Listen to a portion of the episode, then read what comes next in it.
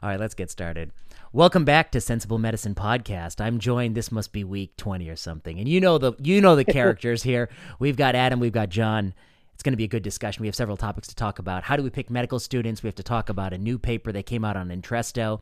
Talk about some hemophilia doctors and prior authorization. So let's get into it. John, things kicked off this week. I saw once again my favorite drug, sacubitril valsartan. It's in the news again. Um, what's going on? What's this latest paper, and, and why is everyone talking about it? Well, it just came out, I think, May uh, uh, today. I mean, today it was published today, and I think it was presented at a heart failure meeting.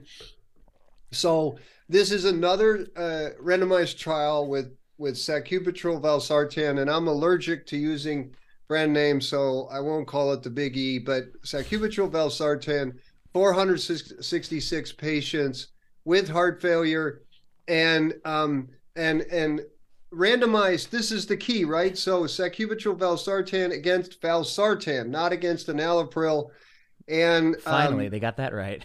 Yeah well they've done it before and and, and here's the deal ready? Uh, 15% reduction of the primary endpoint 15% uh, hazard to 0.73 to 0.999 mm-hmm. with a p-value of 0.049 uh-huh. and and and so it's a positive it's a positive wait and trial. tell us the and tell us what the primary endpoint is. Well, yeah, I was, uh, I was going to hold that out but you're so smart you wanted to know the primary endpoint. The primary endpoint you probably think it's mortality or yeah, hospitalization or CV death. No the primary endpoint is BNP, NT pro BNP, a biomarker. Oh boy, oh boy, yeah. So my favorite, another heart failure trial with a BNP endpoint. Great, wonderful. But wait, but wait. Okay, so that's only that's only part of the story.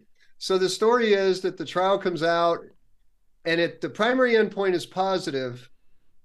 However, um, there's more hypotension um, uh, there's more hypotension in the sacubitril valsartan group, and here the hazard is 1.73, 1.73. So 73% uh, more hypotension, um, and that was, you know, significant. Uh, the confidence intervals were significant.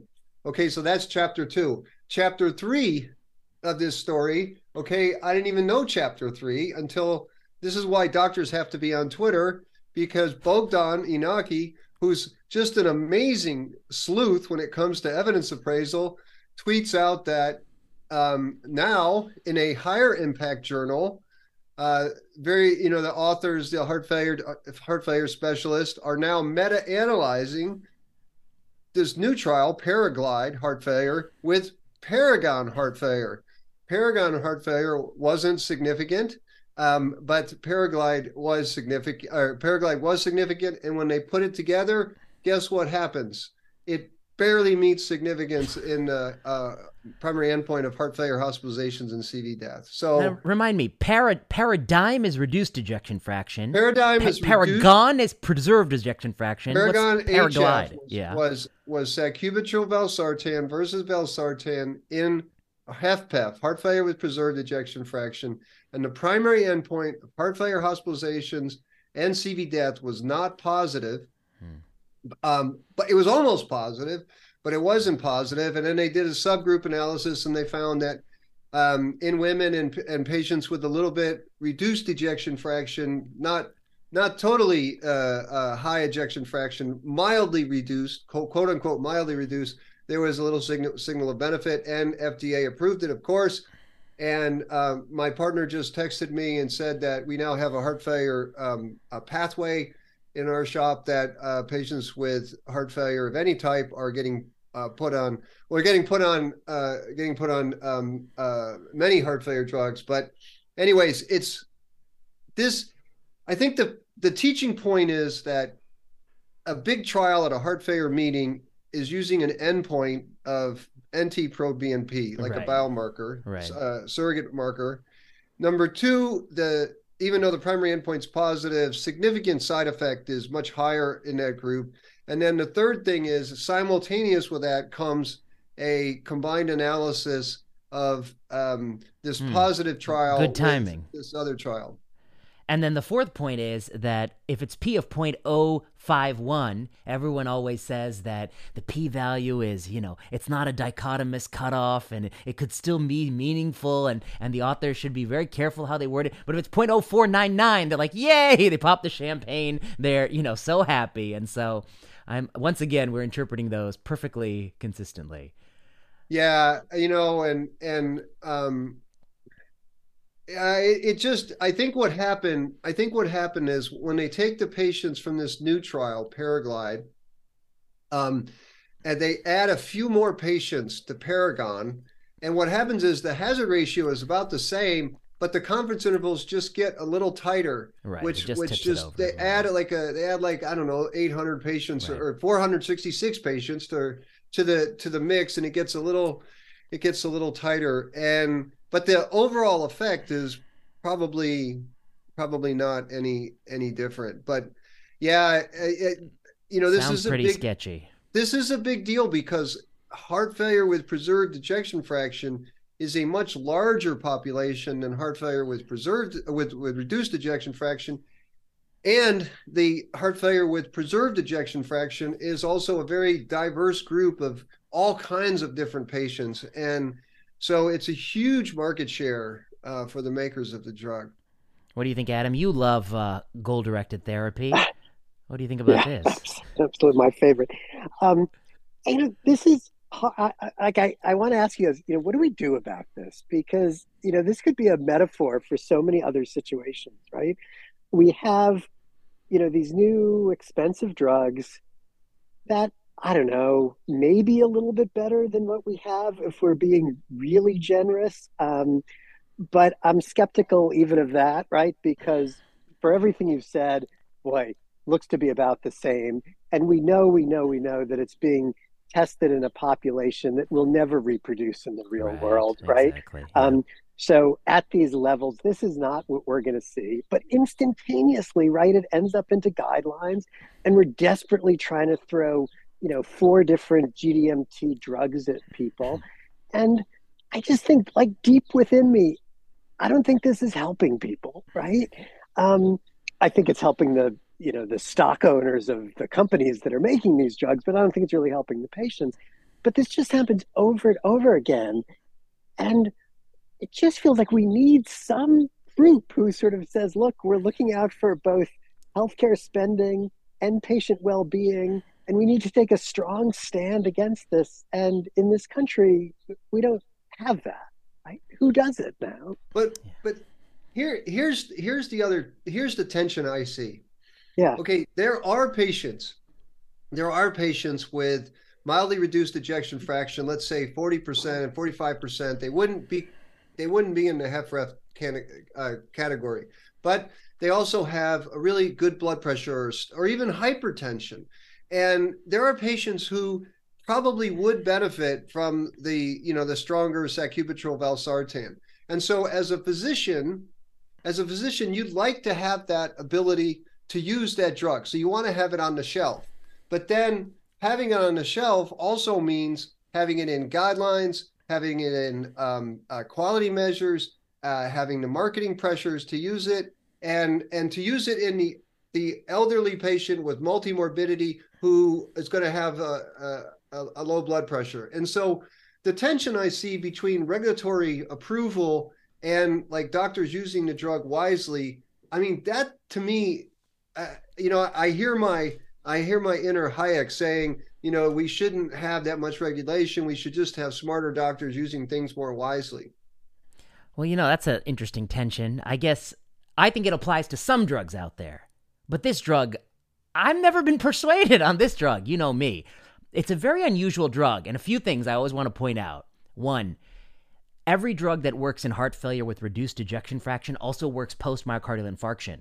Correct. Except except for this one. Except for this one, actually in Paradise MI, it's a negative right. study.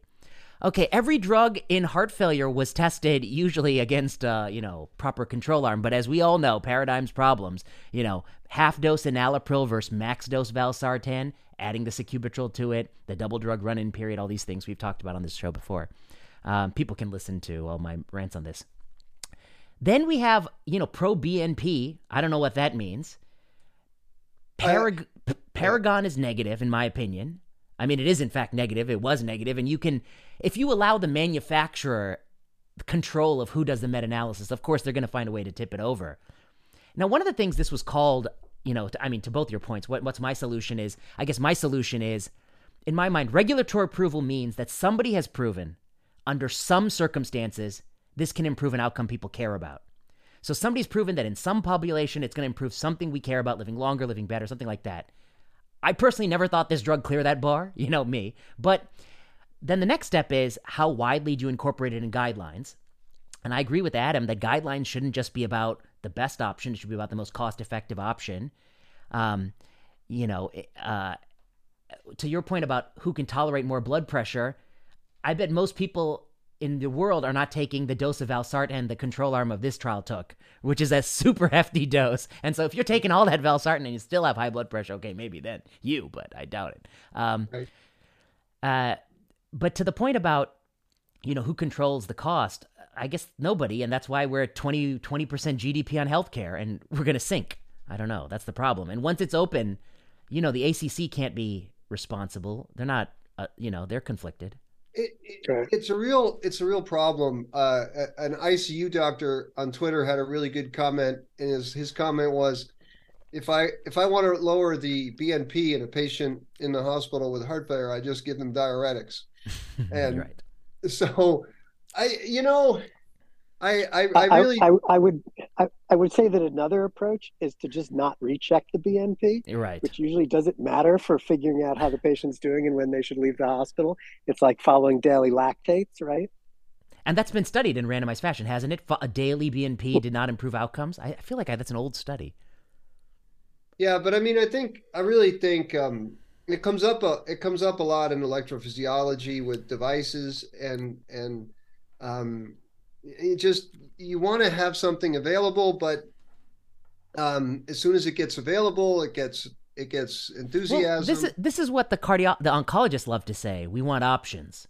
But I guess my question is, honestly, if a product has never shown under any circumstances it can benefit somebody, what does it even mean to have that as an option? I mean, let's just take oncology. It's even worse than your field. You know, we're approving, uh, you know, at least a third of drugs without a control arm at all. Just one hour, we just run it and see what happens. You know, then we approve the drug product. People celebrate these. There are more options, but nobody knows how to prescribe it. There's no no doctor smart enough to know how to prescribe it.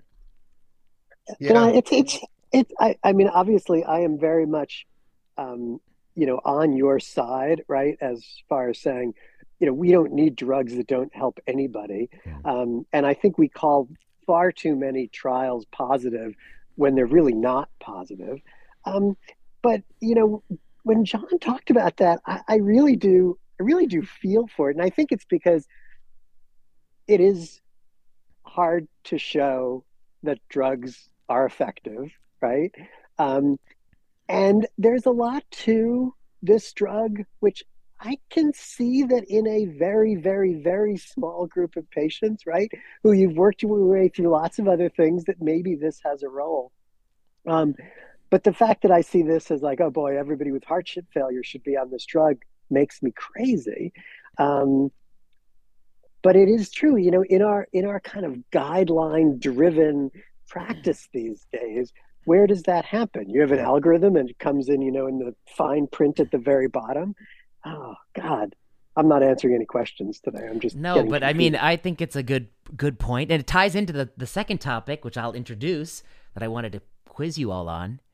You know, hemophilia is to me a great example of a disease that was, you know, genetic disease for millions of I don't know how long it's been around, hundreds of thousands of years of human civilization. It's been in, you know, incurable disease. There's nothing you could even do to treat people. And then finally, we invent the factor replacement products. We figured out how the, you know, hemophilia, what it is, it where, you know, where the genetic locus is, how do we can give you factor.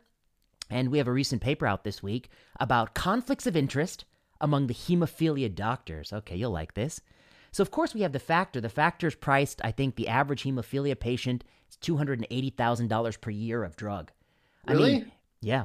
It's literally the kind of disease that, were it not for insurance, would you know you couldn't even afford the products, right? It's it's only because of the graces of insurance and not having you know all those sort of you know, throw you off if you have pre-existing conditions, etc. But we have the product.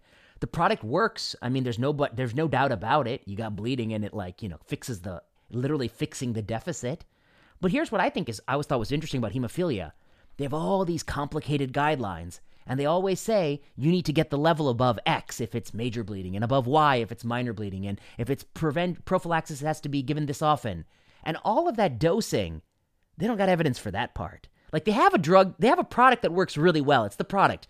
But then we give a ton of it and we keep you elevated for so long and it feels to many of us like you're really using a lot of that product. It's very expensive, by the way. So enter our new paper. A few years ago, a faculty member told me, he's like, you got to look into hemophilia because, you know, they've got summer camps, they've got college scholarships, they've got like, they're handing out money to the doctors. I mean, these are for the patients too. I've never heard of the companies having a summer camp for the patients with the disease. I mean, that's really something, you know. Um, and then we investigated the hemophilia directors who run the centers where they decide on the policies. And as you know, surprise, surprise, they have like massive financial payments from these companies. Uh, it still is only half of one one percent of revenue, but it's a lot of money. It's like a lot of people making. I think twenty percent made over ten thousand dollars a year in consulting payments. That's among all hemophilia doctors, not even the directors, where it'll be even higher. So, I guess it's kind of linked to your thing, you know, John and Adam. The question is, in a world where they didn't have those payments, I would imagine hemophilia doctors would have said, hey, listen, we have all these thresholds. We're raising that factor above. Maybe we should do a study of the high threshold versus a little lower threshold so we can save some of this product. But in a world with this incentive, nobody runs those studies. We have no data to guide us, you know, just sort of the pathophysiology. Why can't you do those studies? The, well, you see, there's a lot of hemophilia doctors who don't want to do it. That's the biggest barrier I see. I wonder why they don't want to do it. They like to err on the side of giving the giving a lot of that factor. I, I and and and the comp and and the other barrier is the company may need to sponsor it, et cetera, and so they don't want to do it either. But I'm surprised governments don't do it or insurers don't do it. And, and you know, we've talked in the past about right that patients have no skin in the game, right? And you can imagine the demand. Obviously, we're not going to ask people to pay two hundred eighty thousand dollars a year for their disease, right. but you can imagine that if there was some pressure on patients, hopefully some sliding scale pressure on patients who would be then demanding, "Boy, can I use you know less of this to save money? You know, what's the right answer here?" But in our system, we have none of that. And it's possible and, and that. Go ahead.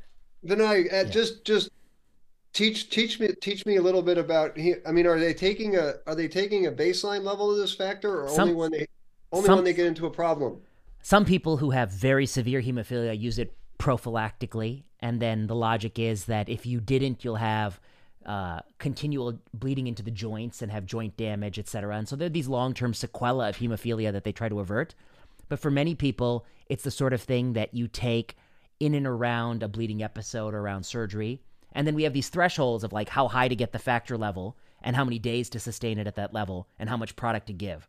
And those are very generous for giving the product out. That's yeah, I, I, about a year or two ago, I think I operated on someone with hemophilia, and the, and the hematologist just told me, gave me the formula for how much factor to give, and and how long. And I, I, I actually, I actually just took it as gospel. I, I didn't even think, you know, I wonder where what empirical data that comes from. Yeah, I mean, it has a rationale like everything, but you know, you could contrast it with like an you know A1C. We have randomized trials of all these different targets. It's a, it's just another thing in medicine that you want to get above a target, but that target is picked is somebody invented. There's so much of medicine is getting something above a target or below a target. That's half our games are these target games. From hematocrits, above a target, platelets. The, we have all these targets. These targets are generally, you know, not well explored. This is a unique target because to keep it above this target, it costs a lot of money. a lot of money. That's what I find interesting about this target. Well, you know, um, uh, what's interesting is uh, I, I just sort of I won't change the topic of conflict, okay. but I just got back from the Heart Rhythm Society meeting just today. I flew back today, and it's it's interesting. Speaking of conflict, so at the Heart Rhythm meeting, the the three things that had the rooms busting out were uh, one uh, you're going to love this. One is people who have vasovagal syncope, who have these pauses, these 20 year olds who have these long pauses. Now people are excited about going in and burning areas of the atrium that uh, where the ganglionic plexi are and doing uh, cardioneural ablation.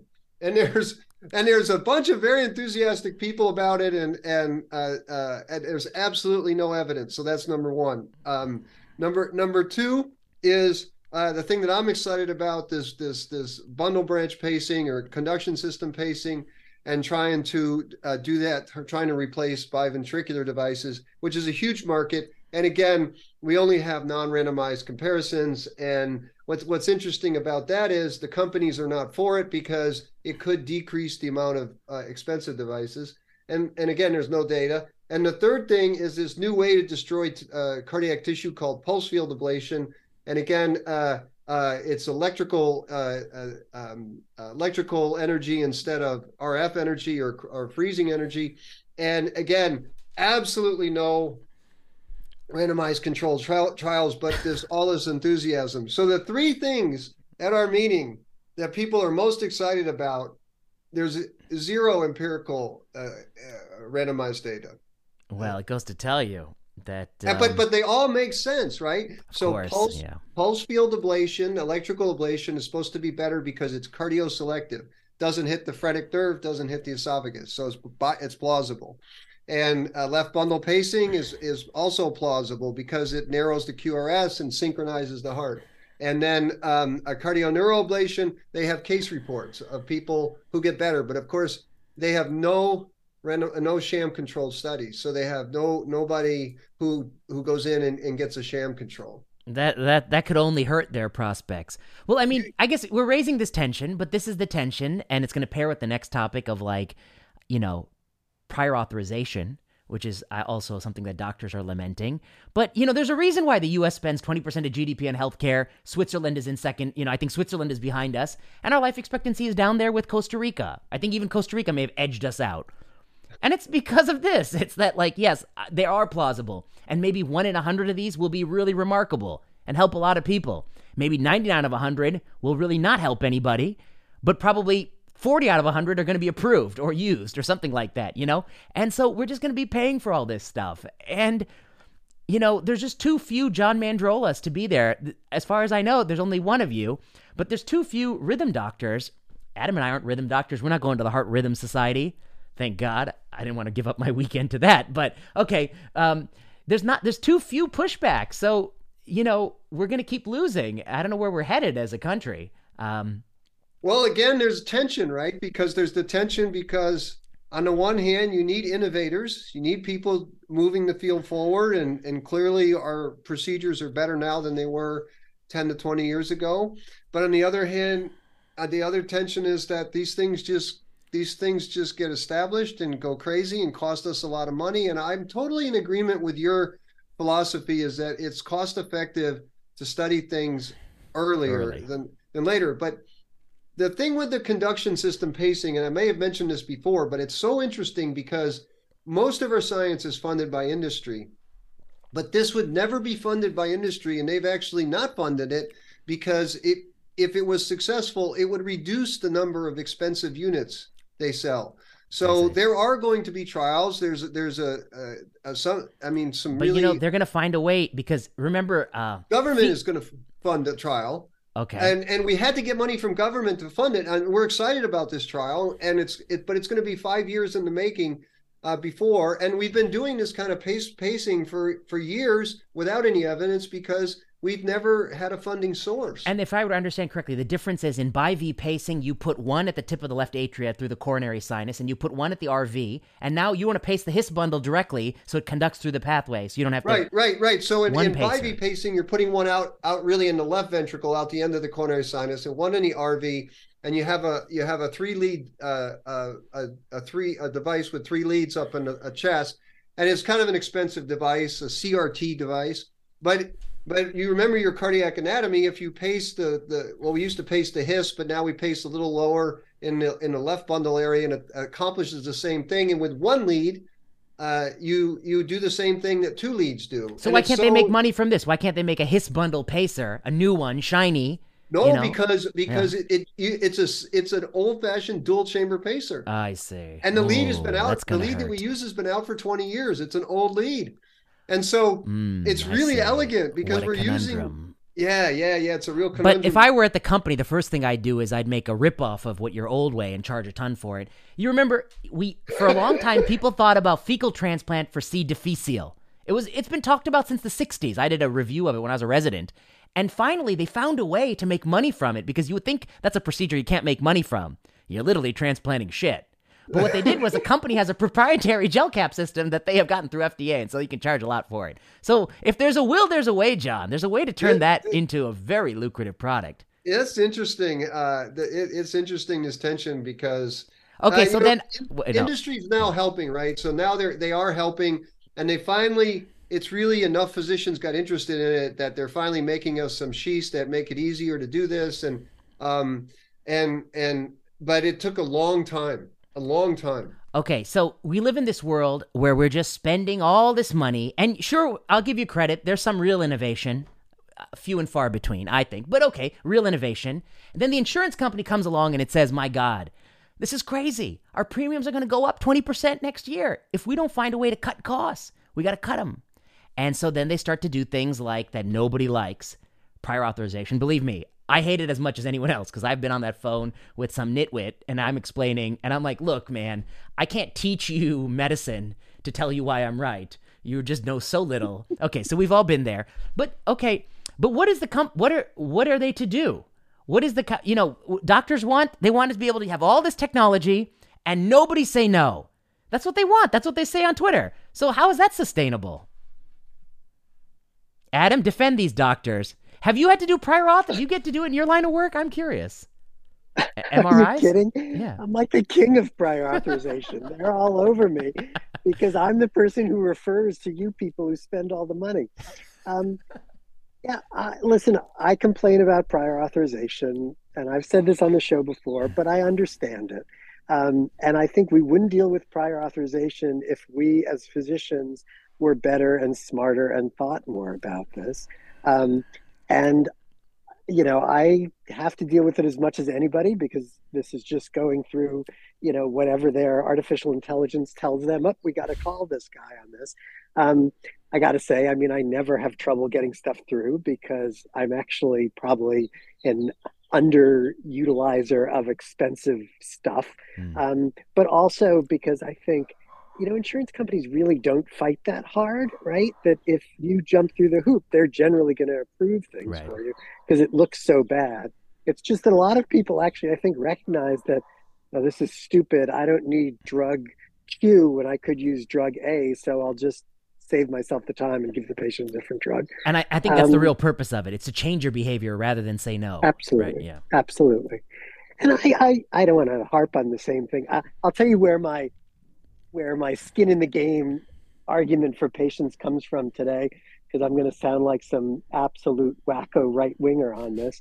Um, I've spent the last two weeks on the inpatient general medicine service, and there have been so many discussions that we've had with patients um, where I've been struck with the fact that there's no cost on the patient side really takes out a whole part of the decision.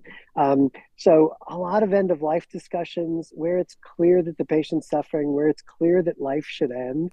Um, and, you know, the family's having a difficult time, you know, giving up, right? Pulling back, um, um, going to hospice earlier, going to comfort care earlier. Um, and I keep thinking that, boy, you know, if this family had to pay X, right?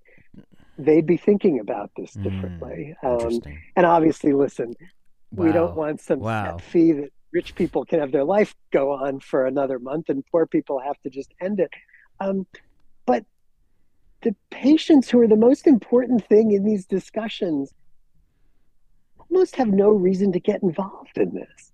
Um, and if they were getting involved at the first thing where you're seeing that person who's had two weeks of back pain, you know, and needs an MRI, you know, the insurance companies probably wouldn't have to do pre-approval if there was a conversation in the doctor's office that said, I don't really think you need an MRI. We could do it, but it's going to cost you $300. Yeah, I mean, it's That's- so that's interesting. What do you provocative. say, John? We're all pro- capitalists. Like it works. Um, you know, I, I am a believer that there should be some skin in these games, but um, you know, not a ton. But obviously, because health is something outside our control, but some skin in these games for some of these you know choices as you describe. Um, you know, that's always a tough one. That you know, the family that. Oh, we've all been there. We all have our stories. We all have our stories where all the family that were present, we're all on the same page, but then the new family member comes in. Now there's a new Yeah. conversation. Yeah. You know, that I think it's real particularly hurtful when the patient is on mechanical ventilation and CVVH. And that's going on for two weeks while you wait to have the dis- decisions. Um, and it's hurtful because these are like scarce commodities too. I mean, we just, you know, can't just CVVH everybody all the time, you know. Uh, You know, um, uh, just today, uh, and we should talk about it next week. Um, I think uh, a really interesting study, JAMA published a really interesting study looking at an, an intervention to physicians, like a one page intervention to try and increase uh, goals of care discussions in, um, in critically ill people. And it was a positive trial. So, again, I, I think what was the endpoint there? Pro BNP? the endpoint was, No, an- no, no. Uh, yeah, the, okay, so it's not, it's not. what is it? Yeah. Hospice Uh, the- referral? Uh, the endpoint was how many. Um, the uh, the endpoint was how many times they documented a, a, a goals of care discussion was had. Or Oh, come on. No, but- okay, That's a okay. trash endpoint. okay. hold go on, hold on. Let me just let me just look at it again because patients. Uh, uh, let's see. Uh, primary outcome was the proportion of patients with electronic health record documented goals of care discussion within 30 days. Now you made fun of that. Okay, I, you made fun of that. No, but- I, I- I'm, I'm only making. Go on.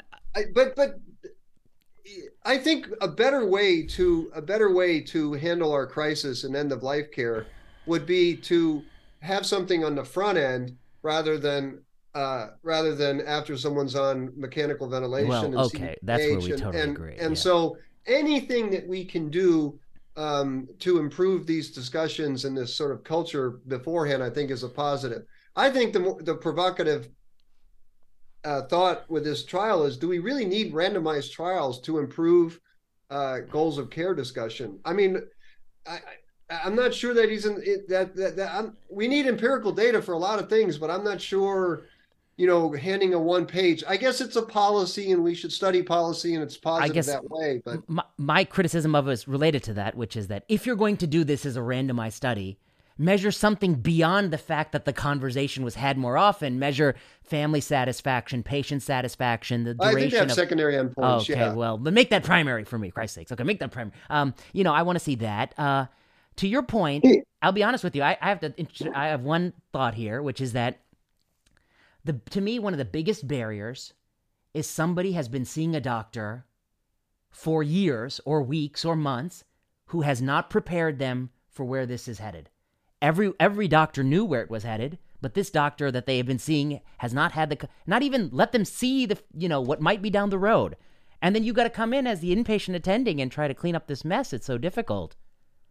That's the number one problem I face. I'm like, what, what, what, what is your understanding of this condition? And then they say, oh, I never knew it. You know, this wasn't curable. That doctor never told me that. I was like, what kind of doctor is not telling this? yeah, but we know, you know, we know how complex this is. okay, because yeah, you're gonna defend no, because people A, forget. a, many times, right? That conversation's been had, Mhm. um, but it's a painful conversation that you don't want to think about and you don't want to remember. And it's very easy once you're in the hospital to say, "Oh, I didn't know I had leukemia," you know. And on the other hand, studying these things is like studying psychotherapy, right? It's it, Mhm. it's done differently by everybody, and you almost need, you know, you don't want to have scripts, but you you want to have like, you know, an approach to the discussion, you know, and what works. And I feel like over 30 years now, I've had these discussions in so many ways with so many different approaches. I'm not sure what the right approach is. Um, and like, you know, I'm pretty, I don't know, mindful. I think I like follow how I practice, and it's, I don't know, it's so hard. Um, um, I'm, I am like such a bummer today. Like, No, no, but everything I think- say is- um, I think one advantage that electrophysiologists have is we follow patients with defibrillators, right? And so we put a defibrillator in, and heart failure therapy is so good because of innovations heart failure therapy is so good now that many times patients you put the defibrillator in at age 70 and then you know they need to do a generator change at 80 and you're like uh, now the creatinine is two and the patient's maybe got a walker and you're like i but what what i try and do and this came with age what i try and do is when we're doing clinic follow-ups before when i know that things one or two or three years from uh, end of battery life you know i start talking about you know what we're going to do or what what the you know what the end game is and and I try and and I the way I have the conversation is say we need to talk about this when you're feeling well. And a lot of times it's just a cumulative thing. It's not all in one visit. It's a little bit it's a little bit uh, along the way. But I think it's really important like heart failure is a very chronic disease and and um, it's I think it's really important to have these conversations along the way, but and then some again, people decide not to do a battery change. Is that what you're saying? Yeah. So so this is a really really kind of interesting area. So when a, when someone has a, a defibrillator and they're not pacing with it, it's just there as a backup, and you do a generator change, um, you open that pocket. There's a small, but there's a small risk of infection. And if it gets infected, now you have a 10 year old lead that's scarred into the heart. And then the patient's facing a very major uh, extraction procedure with a very high risk. So one, I think, really smart option for people who are in their 80s or or have multimorbidity is to just not operate on the patient, and their you know their body's a little heavier because they have this device. It's uh, but you don't if you don't open the pocket, you don't uh, expose them to that risk, and so um, we don't have any empirical data about ICDs. Uh, we have empirical data with ICDs uh, initial implants, but I, I would love a randomized trial of uh, generator changes that's so um, interesting. Um, because can I'm I ask this? This is maybe a dumb question, but okay. So if you have the uh, the ICD in place, and if it's ever gone off, my understanding is most people know it. It feels like you got kicked by a mule. Of course, and everybody okay. knows it. Okay. So then I'm just thinking psychologically. I mean, it must be hard for a patient. Let's say you're 78. It's you felt a kick twice in the last year. Okay. I've heard people can even have anxiety from it. Then you're getting up to 79, then you're 80, and you're coming up for the generator change. And then you're going to say, don't change it. But you know, you know it kicks twice a year. So you know the next time it's not going to kick. Oh no no no! That, we would ha- no. you know if this was an appropriate shock for a ventricular arrhythmia and the goals of the patient were to the goals of the patient were you know you know life prolonging, we would of course change it. We're talking about the vast majority of defibrillators that we put in for heart failure never go off. So that's a problem with your fucking biomarkers. You can't figure out. no, no oh, we, but like, well, well, if it never goes off, then what is it doing? Well, well, well it's because you haven't found the right population, I would imagine. Huh? You want us to risk stratify better. Yeah, right. Don't put them in the people it never goes off in. You, you right, got all the these biomarkers, is, got all the BNP. You can't figure it out. No, the problem is there's no reason to figure it out because if you yeah. figured out, you would narrow the population yeah. of people who had defibrillators. So exactly. we stick with ejection fraction. It's just like my hemophilia example. You see, we come full circle because it's very similar. It's very similar. The hemophilia doctors, they fucking jack up with the factor to these high levels, and you all keep putting them in all these patients, even though we know you're probably overshooting on the factor, and you're probably putting it in a lot of people who have never no, no, but it's different. Right?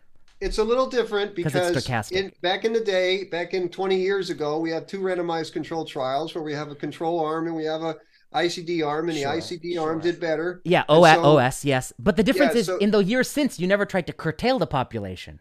No, and then even when the devices came out, it was very clear that one in 15, one in 16, one in 20 patients never got device therapy.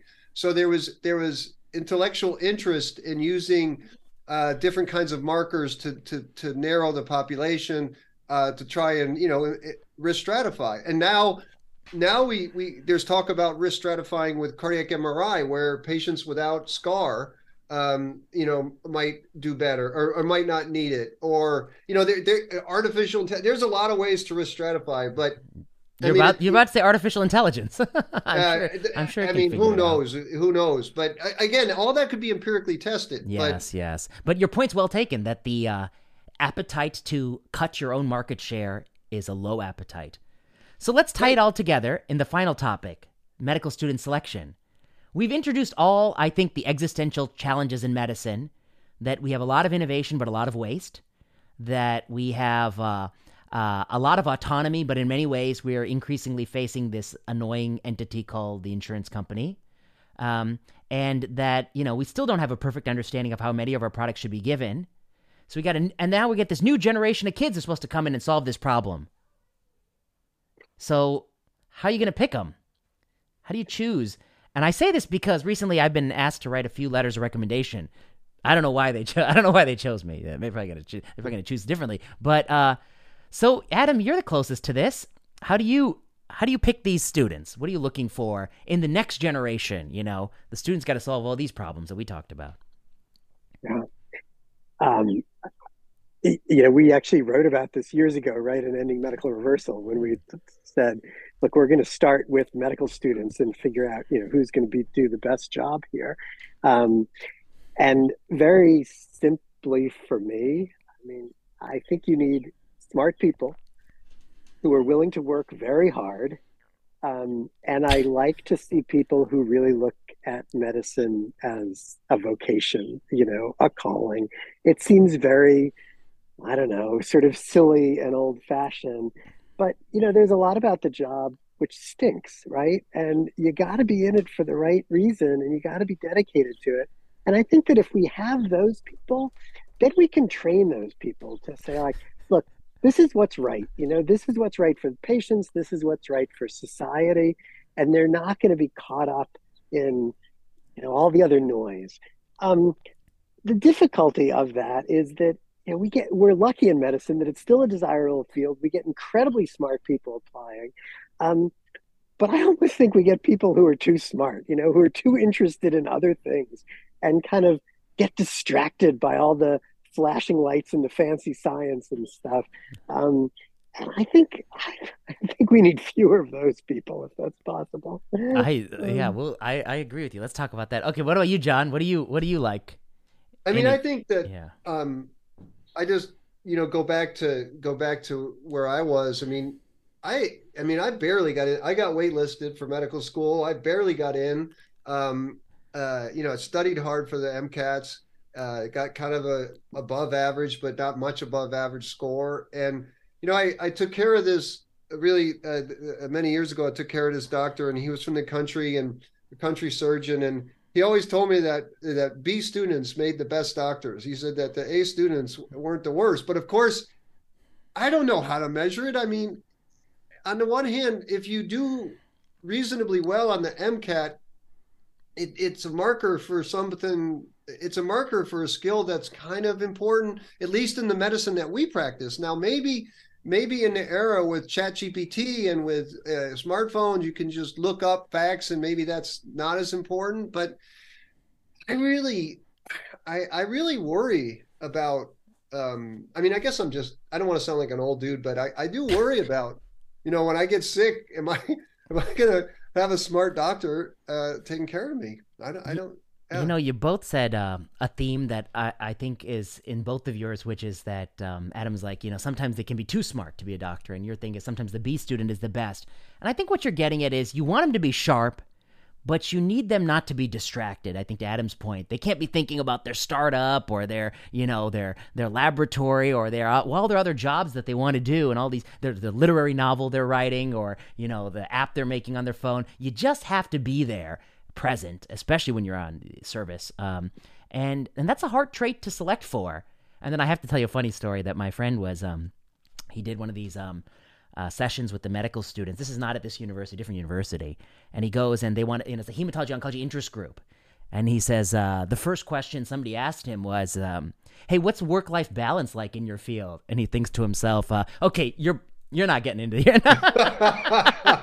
he's like, if your first question is work life balance, he's like, we know, no, come on, this, you, no, that's not the first question. The first question is how do you help people. The second question, maybe you can get to that later. Um, so I guess that's the other thing, though. You know, every generation comes along in medicine, and they say that uh, it was harder when I did it than than they do it. But uh, has it gotten too soft there too?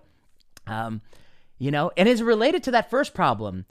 We all lament that. Um, it used to be that you could get into medical school working in the grocery store. I think that's over. I mean, I worked in a grocery store in high school. I don't see anybody applying who worked in a grocery store in high school. They all worked in a laboratory in high school. So, you know, that they don't get the chance to do real labor. And whether we whether anyone likes it or not, medicine is ultimately it is a service industry to some degree, you know, and you have to have the same skills that any good server in a restaurant has to have sometimes. You need some of those skill sets. Um, and if you think you're above all that, then you're gonna in for a rude awakening. What one of the Oh, go ahead, Adam. I was I was going to say it, it would be interesting if a few medical schools, and we know that this works right now, right? This this worked with the ridiculous U.S. News and World Report, and maybe it was for the wrong reasons, but some important medical schools saying, "Listen, we're not playing this game." Wouldn't it be interesting if some medical schools said, you know, listen, we believe this is important for our candidates. You know, we think these are important experiences for people to have, and sort of value that on, you know, on the backside. So some of that. Um, you know, whether you're working in food service or in a grocery store or an ice cream shop, you know, starts to get back into the experiences that we need. Um, we have a really interesting program, which I am incredibly peripherally involved in. So I'm not, you know, I'm not self-aggrandizing here, but it's called Clinical Excellence Scholars Track. It's a, it's a, it's a program for undergraduates, which absolutely, and and it's actually not really to make them look good for medical school. It's to help them make the right decision about going into medical school. Mm. And so instead of valuing you know research and grades and everything though obviously they're going to need that stuff it really values you know, volunteering, shadowing, and kind of getting a sense of what's going on here. And we we're like perfectly happy when people like, you know, I did this program. Thank you very much. I've decided I'm not going to medical school um, because we've sort of taught people that it's it's not all you know saving lives and glory. Um, there's a lot of crap to it as well. Sorry, John, I cut you off. No, it's okay. Uh, um, I had an interesting conversation with a colleague in Northern Europe. I won't say what country because, uh, but anyways, it was Northern Europe. You're going to talk colleague. about Denmark again, and all you do is talk about Denmark. yeah, exactly. It might not have been Denmark. it might not have been Denmark. Sure, right? It's not Denmark. One okay. of one Definitely of his comments. One of his comments was uh, that the Northern European countries could learn a lot from the U.S. And I'm like, what do you mean? He goes, well, in in in northern europe he says everybody kind of is okay being the same. Nobody wants to be any better. You know mm-hmm. it's just sort of it, it, I, what i took from it is that america has a lot of you know people who are competitive and go-getters. And and he and he said that some of the cultures there could use some of that. So i don't think i don't think you know incentivizing that incentivizing merit incentivizing that is is is a bad thing. I just yeah, so I, it was an hey, interesting conversation because I'm biased. I think that, I, you know, I think that life in Northern European countries is pretty amazing. But then I heard that, and I'm like, okay, maybe, you know, maybe there's things that both countries can learn, both cultures can learn from each other. I'm all for incentivizing merit. I just don't know what that's what they're picking based on. I don't know what they're picking based on. They're picking based on, but I'm interested in this. You know, all sorts of crazy you better learn before you write these letters. Yeah i better i better learn better before i write the letters. I guess the question is uh you know i gotta gotta say among all the faculty at a medical school do the best faculty choose who the students are? Hmm that's an open question i wonder. Is it really the best faculty deciding who the students are or is it perhaps a, a unique cohort of faculty who decided early on in their life that they wanted to be in the medical student choosing business. They have very strong and unique faddish preferences that come and go. And, uh, you know, and they're the ones picking. And so sometimes they pick a bunch of students who, you know, I think that they don't, it's not a great fit. And, um, and, uh, and then my solution to this whole process is simple. It'll solve it all. Modified lottery. Okay. You know, at, at a certain point, you're good enough. You got a certain score, test score. You know, you can read, you can write, you can talk. So you're certain good enough. You got the hands and you got the feet. You're ready to do the work, you know? Um, and beyond that, instead of creating this incentive mill where it's about who can do the most travel in Southeast Asia or create their own clinic or whatever they want these kids to have done, you just say, this is the cutoff. If you're above this cutoff, you're in the lottery, and we're just going to randomly give out the spots. And so I think it will also help the person who's like, I've done enough to be qualified, like I've done enough shadowing, I'm in the lottery. Now I can go work in the grocery store, actually, because I need to pay the bills, or, you know, I don't have to do extra there. Um, so, what do you think?